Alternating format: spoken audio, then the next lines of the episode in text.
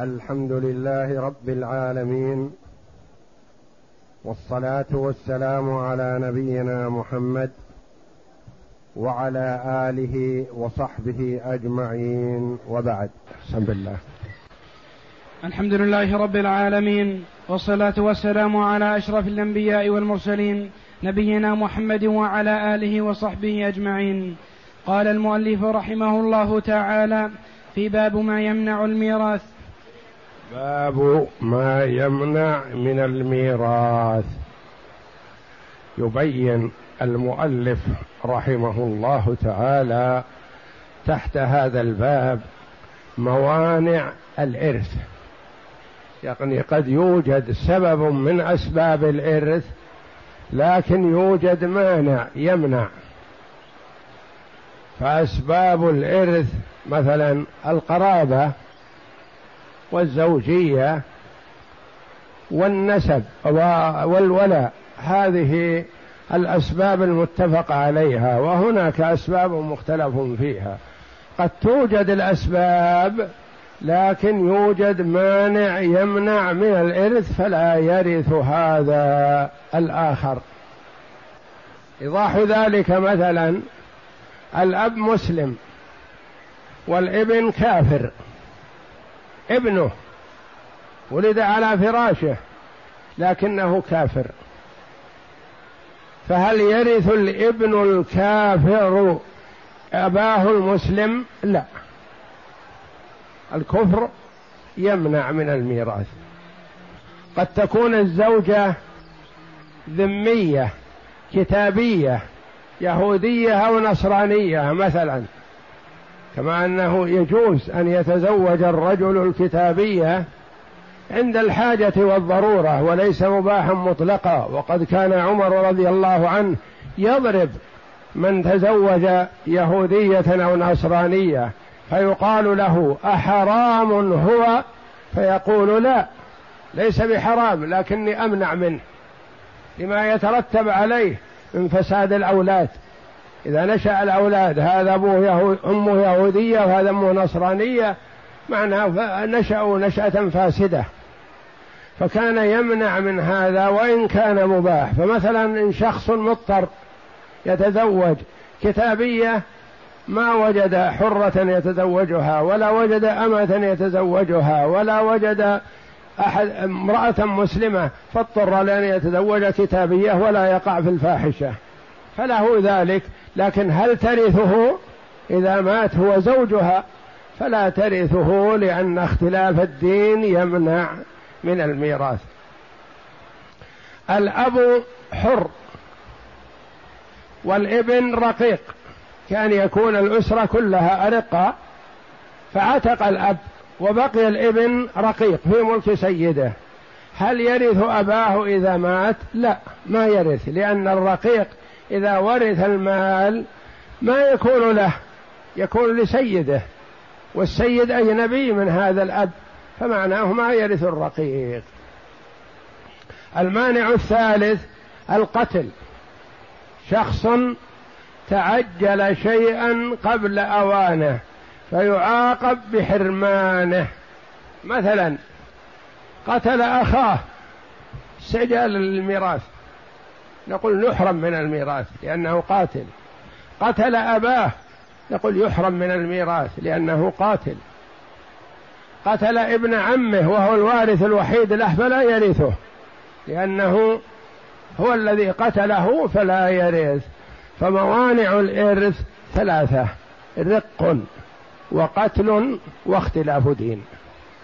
هذه الموانع التي تمنع من الإرث. ولكل واحدة وجاهة شرعية وموافقة للأصول الشرعية والعقل والحكمة أن يمنع هؤلاء الثلاثة من القتل.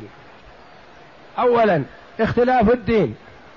فمعناه أن هذا الكافر إذا ورث أباه المسلم أخذ المال من أيدي المسلمين وكان للكفار.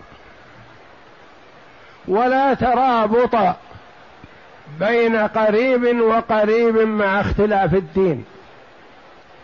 ولا صلة ولا قرابة ولا مودة لقوله جل وعلا لا تجد قوما يؤمنون بالله واليوم الآخر يوادون من حاد الله ورسوله ولو كانوا آباءهم أو أبناءهم أو إخوانهم أو عشيرتهم. ما يوجد مودة ولا تجوز المودة بينهم لكن التعامل الحسن نعم مأمور به شرعا.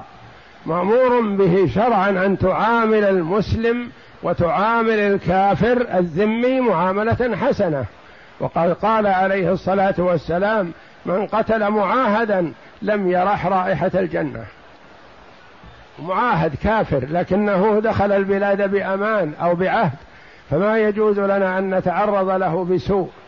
والله جل وعلا يقول وإن أحد من المشركين استجارك فأجره حتى يسمع كلام الله ثم أبلغه مأمنة. يأتي واحد يقول مثلا أنا سمعت عن الإسلام أنه دين حق وصواب وموافق للعقل وليس فيه آثار ولا أغلال ولا مشقة وأموره سهلة وسمحة وأفكر في الدخول في الإسلام لكني أحب أن أدخل قبل البلاد الإسلامية لأرى عمل المسلمين. وهذا كان في الصدر الأول وما بعده لكن مع الأسف اليوم الشديد تجد كثيرا من أخلاق المسلمين تناقض الإسلام. فإذا قال هذا الرجل هذا قال أدخلوني أطلع على أحوال المسلمين ومعاملاتهم وتصرفاتهم فيما بينهم ندخله. هذا الذي دخل بأمان. فنعطيه الأمان لمدة شهر عشرين يوم أكثر أقل مثلا. ثم بعد هذا نقول ماذا تقول؟ قال والله ما اقتنعت لأني رأيت أخلاق المسلمين ما تدعوني إلى أن أدخل في الإسلام. رأيت الغش رأيت الكذب رأيت كذا رأيت كذا ما ما لي رغبة في الإسلام. نقول نوصلك إلى المكان الذي تأمن فيه. أين تريد؟ أين تريد من البلاد؟ نوصلك إليها.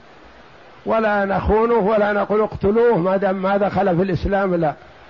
فأبلغه مأمنة. إذا هيأ الله له مجتمع صالح وطيب وجلس بين مسلمين حقا بآدابهم وأخلاقهم قطعا سيقول الحمد لله الذي هدانا لي هذا أشهد أن لا إله إلا الله وأشهد أن محمدا رسول الله.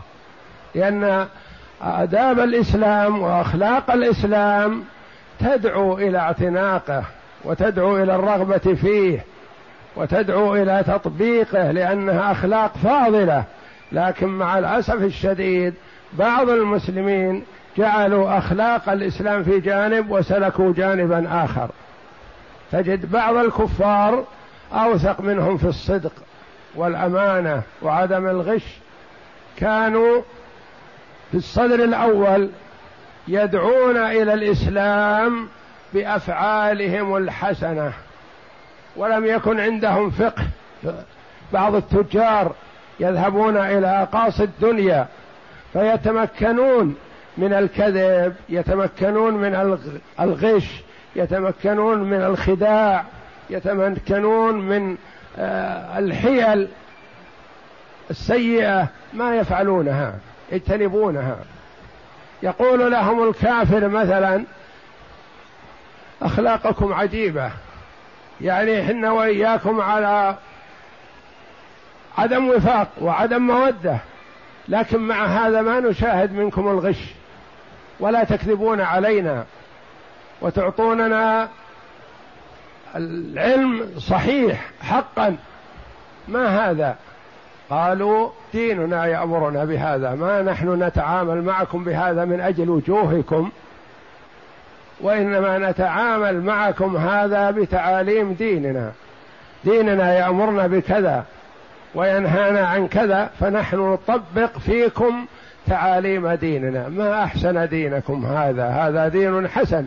فيدخل الناس في الدين بحسن معاملة الأخيار من التجار وغيرهم. ما عندهم أكثرهم ما عندهم. قال الله قال رسوله ترغيب في الإسلام ما عندهم لكن عندهم الصدق والأمانة والإخلاص والبعد عن الغش وهكذا فيرغبون في الدين الإسلامي بهذه الأفعال.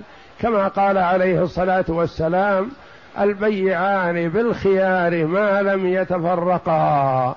فإن صدقا وبينا بورك لهما في بيعهما. وإن كذبا وكتما محقت بركة بيعهما. فلا إلف ولا محبة بين مسلم وكافر فلهذا لا توارث بينهم. المحبة شيء وحسن المعاملة شيء آخر. حسن المعاملة مأمور بها. المحبة لا. لا تجد قوما يؤمنون بالله واليوم الآخر يؤدون من حاد الله ورسوله.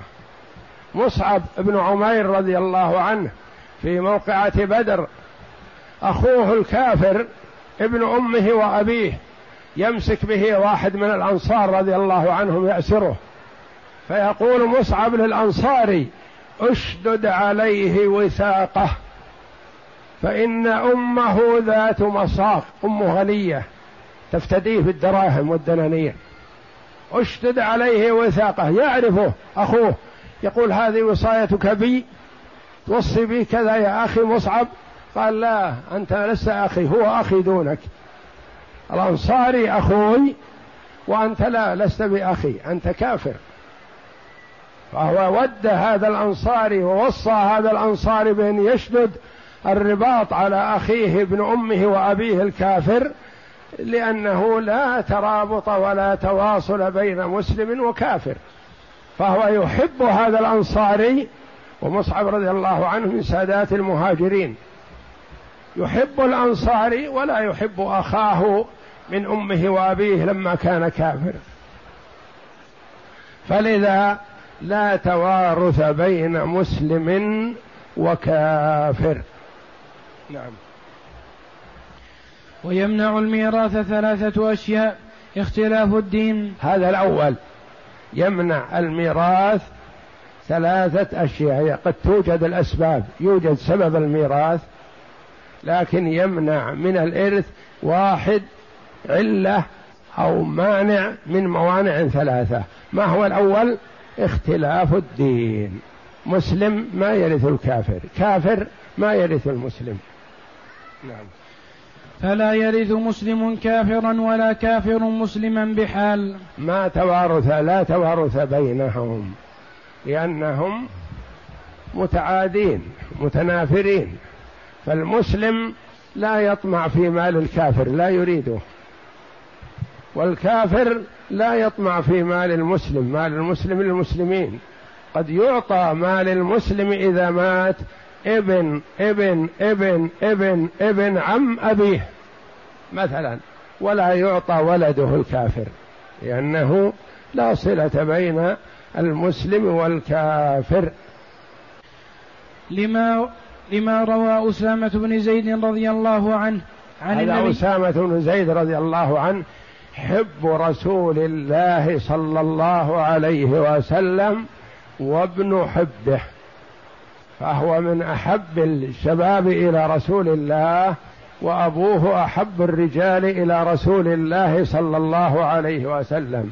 يحبه حبا عظيما. والصحابة رضي الله عنهم كانت مودتهم ومحبتهم وقربهم للأشخاص بحسب قرب الشخص من رسول الله صلى الله عليه وسلم. عمر بن الخطاب رضي الله عنه لما قسم بين الناس العطيات أعطى أسامة هذا بن زيد رضي الله عنه أعطاه أكثر مما أعطى ولده عبد الله بن عمر. عبد الله بن عمر رضي الله عنه من السابقين إلى الإسلام ومن قريش وهذا ابن مولى. فأعطاه عمر أكثر منه أسامة أسود. فأعطاه أكثر مما أعطى عبد الله بن عمر. فقيل له يرحمك الله تعطي أسامة بن زيد أكثر من ثم تعطي ابنك عبد الله. كان أسامة صغير وعبد الله كبير وعبد الله فقيه وعالم من علماء الصحابة رضي الله عنهم. قال نعم. أعطيه كذا. لأن أسامة أحب إلى رسول الله صلى الله عليه وسلم من عبد الله. ووالد أسامة زيد بن حارثة رضي الله عنه أحب إلى رسول الله صلى الله عليه وسلم من والد عبد الله يعني نفسه من عمر. يقول هو وأبوه أحب إلى رسول الله صلى الله عليه وسلم من عبد الله بن عمر وأبيه. ففضله رضي الله عن عمر فضله لأنه يعرف محبة رسول الله صلى الله عليه وسلم لأسامة بن زيد رضي الله عنه.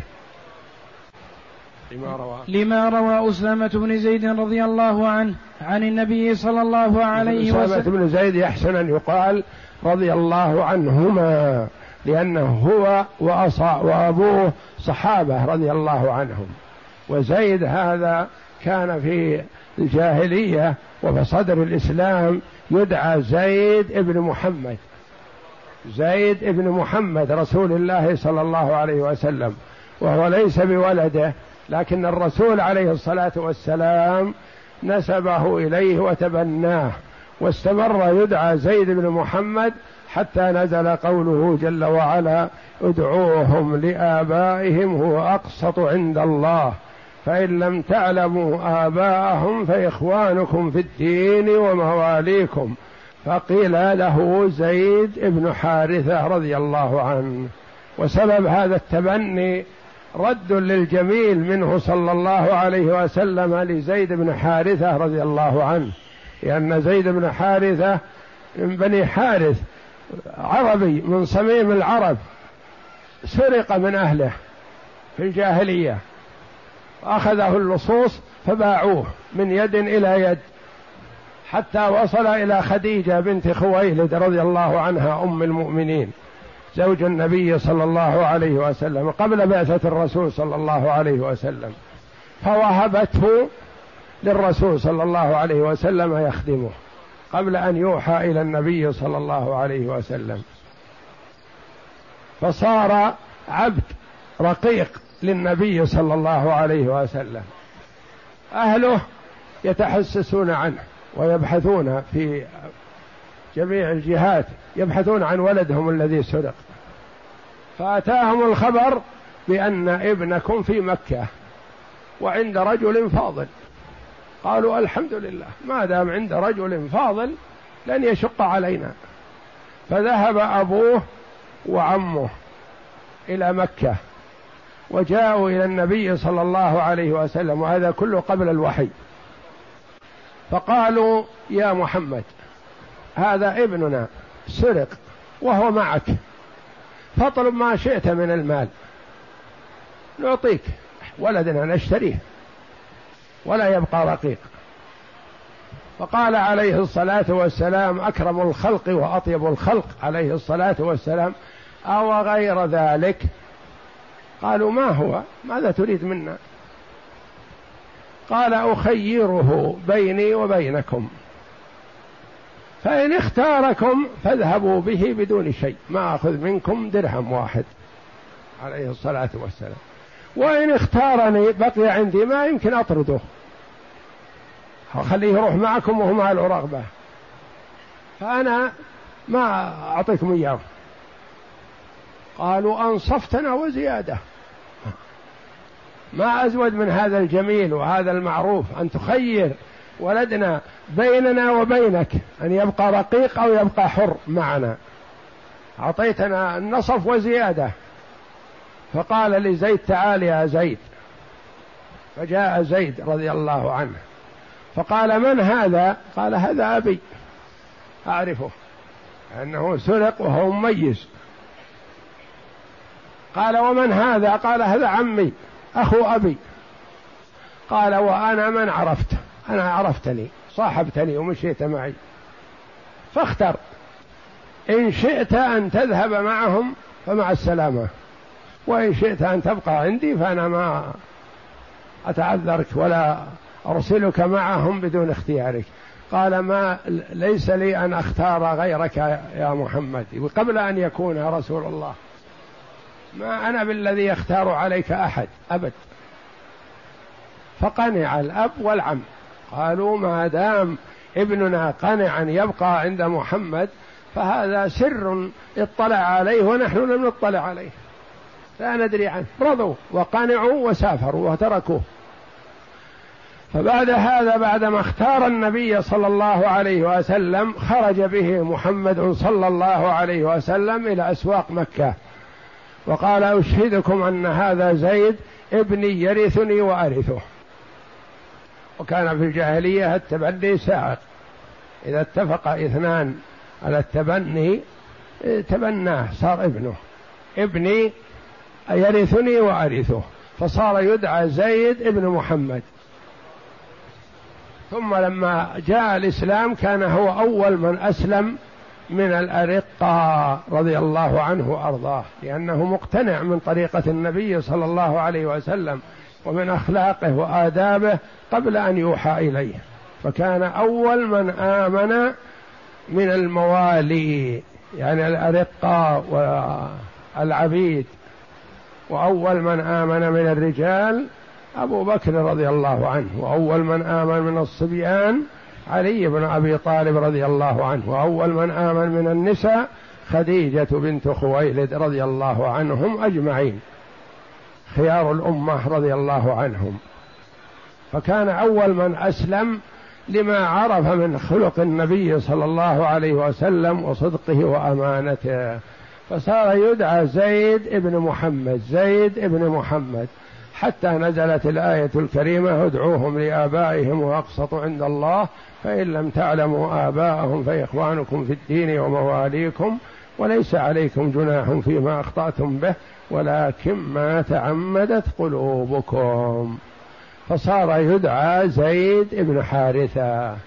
وزوجه النبي صلى الله عليه وسلم مولاته فأنجبت له زيد وكان أنجبت له أسامة وكان زيد أبيض بشرته عربي بشرته بيضاء. وأسامة رضي الله عنه جاء أسود على أمه على لون أمه. فكان المشركون والمنافقون يلمزون زيد وأسامة يقول الولد الولد أسود والأبو أبيض كيف هذا؟ هذا في شيء. فمر بهما مدلج المدلجي مجزز المدلجي وهو قد تغطي في قطيفة وبرزت الأقدام أربعة أقدام قدمان أسودان وقدمان أبيضان.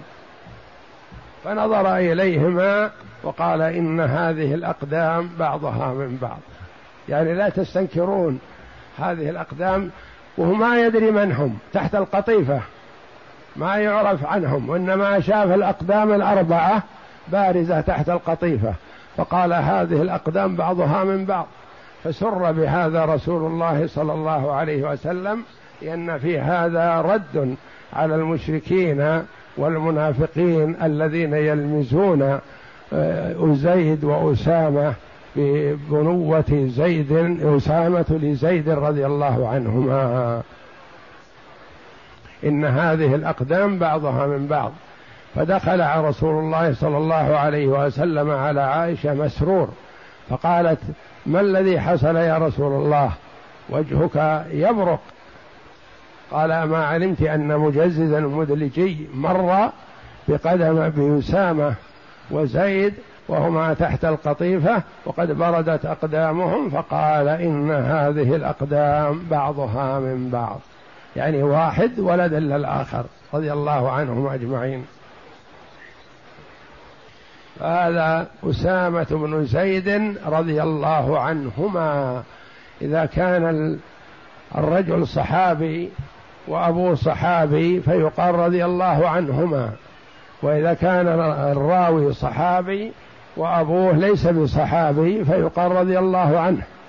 وإذا كان الرجل صحابي وأبوه صحابي وجده صحابي يقال رضي الله عنهم يعني الجميع الثلاثة. نعم. عن أسامة. لما روى أسامة بن زيد رضي الله عنهما عن النبي صلى الله عليه وسلم أنه قال لا يرث المسلم الكافر ولا الكافر المسلم. متفق عليه. هذا هو القاعدة في هذا وهو المرجع. لا يرث المسلم الكافر ولا الكافر المسلم فلا توارث بينهم ولا مودة بينهم. وهذا الحديث متفق عليه. رواه الشيخان البخاري ومسلم كما روي في السنن والمسانيد فهو حديث ثابت قطعا. نعم. والمرتد لا يرث احدا لأنه ليس بمسلم فيرث المسلمين. المرتد لا يرث احدا هو لا يرث لا يرث.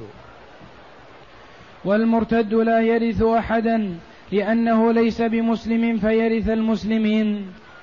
ولا يثبت له حكم الدين الذي انتقل إليه فيرث, فيرث أهله.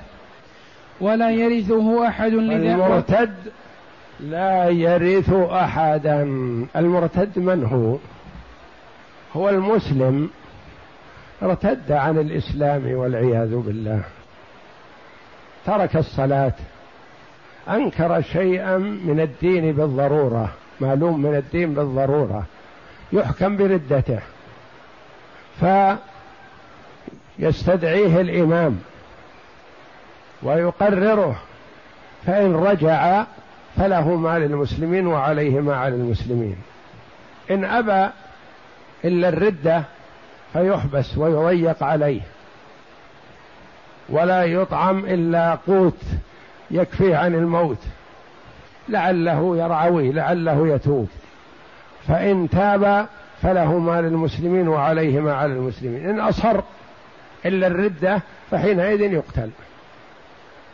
إذا مات أحد من أقاربه حال ردته وقبل قتله فهل يرث من قريبه؟ لا. إذا قتل هو لردته أو مات بعد ما هرب مثلا هرب من عندنا ومات ما أحد قرروه ولا شيء من هذا. فهل يرثه أقاربه المسلمون؟ لا. هل يرثه الكفار مثلا الذين ذهب إلى ديانتهم مثلا؟ إن كان مثلا أصله يهودي ثم أسلم ثم رجع لليهودية يرثه اليهود؟ أو كان نصراني وأسلم ثم رجع للنصرانية يرثه النصارى؟ لا. فالمرتد لا يرث ولا يورث. لا يرث أحدا هو لمخالفته الدين. ولا يرث أحد لا المسلمون ولا الكفار لأن المسلمون لأن المسلمين هو فارقهم. والكفار ما يقر على الدخول فيهم ويكون من دينهم وإنما يقتل. ما يقر على رده يقول أريد أترك الإسلام وأصير يهودي أو أترك الإسلام وأصير نصراني؟ نقول لا إذا تركت الإسلام فأنت مرتد. والمرتد ما يقر أنه يتخير أو يذهب لدين أي دين شاء إلا يعود للإسلام وإلا يقتل. ولذا قال رحمه الله والمرتد لا يرث أحدا ولو كان أبوه ما يرثه؟ لأنه ليس بمسلم فيرث المسلمين. ولا يثبت له حكم الدين الذي انتقل إليه فيرث أهله. يرث إذا قال أنا أرجع لليهوديه أو أرجع للنصرانيه فلا يرثه اليهود ولا النصارى لأنه لا يقر على اليهودية ولا على النصرانية. نعم. ولا يرثه ولا يرثه أحد. هو كذلك ما يرثه لا اليهود ولا النصارى ولا المسلمون. اذا ماذا يصنع بماله؟ ماله يكون في والفي يعني معناه الراجع اللي رجع. يعني رجع لمن؟ للمسلمين. يصرف في مصالح المسلمين. يدخل في بيت مال المسلمين وينفق في مصالح المسلمين. لا يرثه المسلمون ولا يرثه الكفار. وعنه يرثه ورثته من المسلمين. وعنه رواية عن الإمام أحمد رحمه الله. يقول إنه يرثه أقاربه المسلمون. يرثه أقاربه المسلمون. وعنه يرثه أقاربه الذين رجع إلى ديانتهم. لكن الصحيح أنه لا يرث ولا يورث المرتد. وعنه يرثه وقاربه من أهل دينه الذي اختاره. من أهل دينه الذي اختاره يعني رجع إليه. نعم. وعنه في الميراث بالولاء روايتان. أحدهما يرث الرجل عتيقه وإن وإن اختلف وإن اختلف ديناهما لأن الولاء شعبة من الرق. وعنه رواية عن الإمام أحمد رحمه الله أنه لا يرث المسلم الكافر ولا الكافر المسلم إلا بالولاء إلا بالولاء. يعني إذا كان السيد كافر والرقيع والمعتق الرقيق ما يورث ولا يرث لأنه ما هو ونفسه وما يملك مال لسيده لكن معتق أعتقه شخص. هذا الشخص الذي أعتقه كافر. ما وجد من يرثه إلا هذا الكافر الذي كان أعتقه. قال يرث يرث المسلم يرث الكافر المسلم بالولاء ويرث المسلم الكافر بالولاء إذا كان السيد باقي والمعتق مات فيرثه بالولاء إذا لم يوجد أقرب منه لأن الولاء هو آخر درجة من درجات العصبة. إذا لم يوجد له قريب أصلا فحينئذ ينتقل المال إلى المعتق. يقول وأن اختلف دينهما يعني كان يكون الرق المولى المعتق المعتق مسلم والمعتق له كافر أو العكس فيتوارثان. يرث السيد رقيق معتقه. نعم.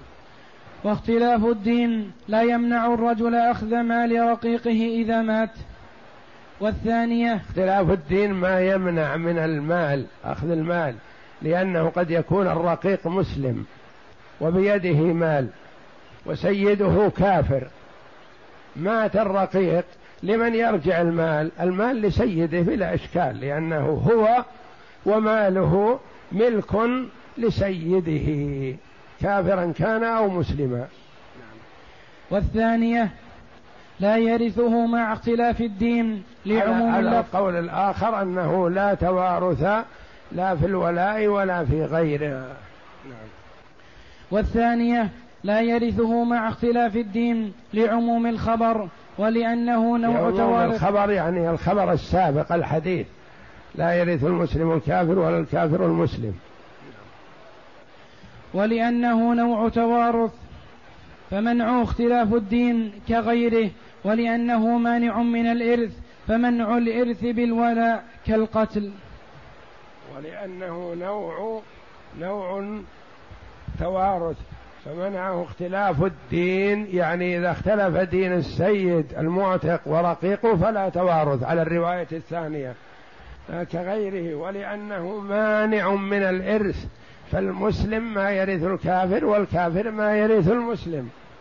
فمنع الإرث بالولاء كالقتل يعني كما لو وجد مانع قتل من موانع الإرث مع وجود سبب الإرث وهو الولاء.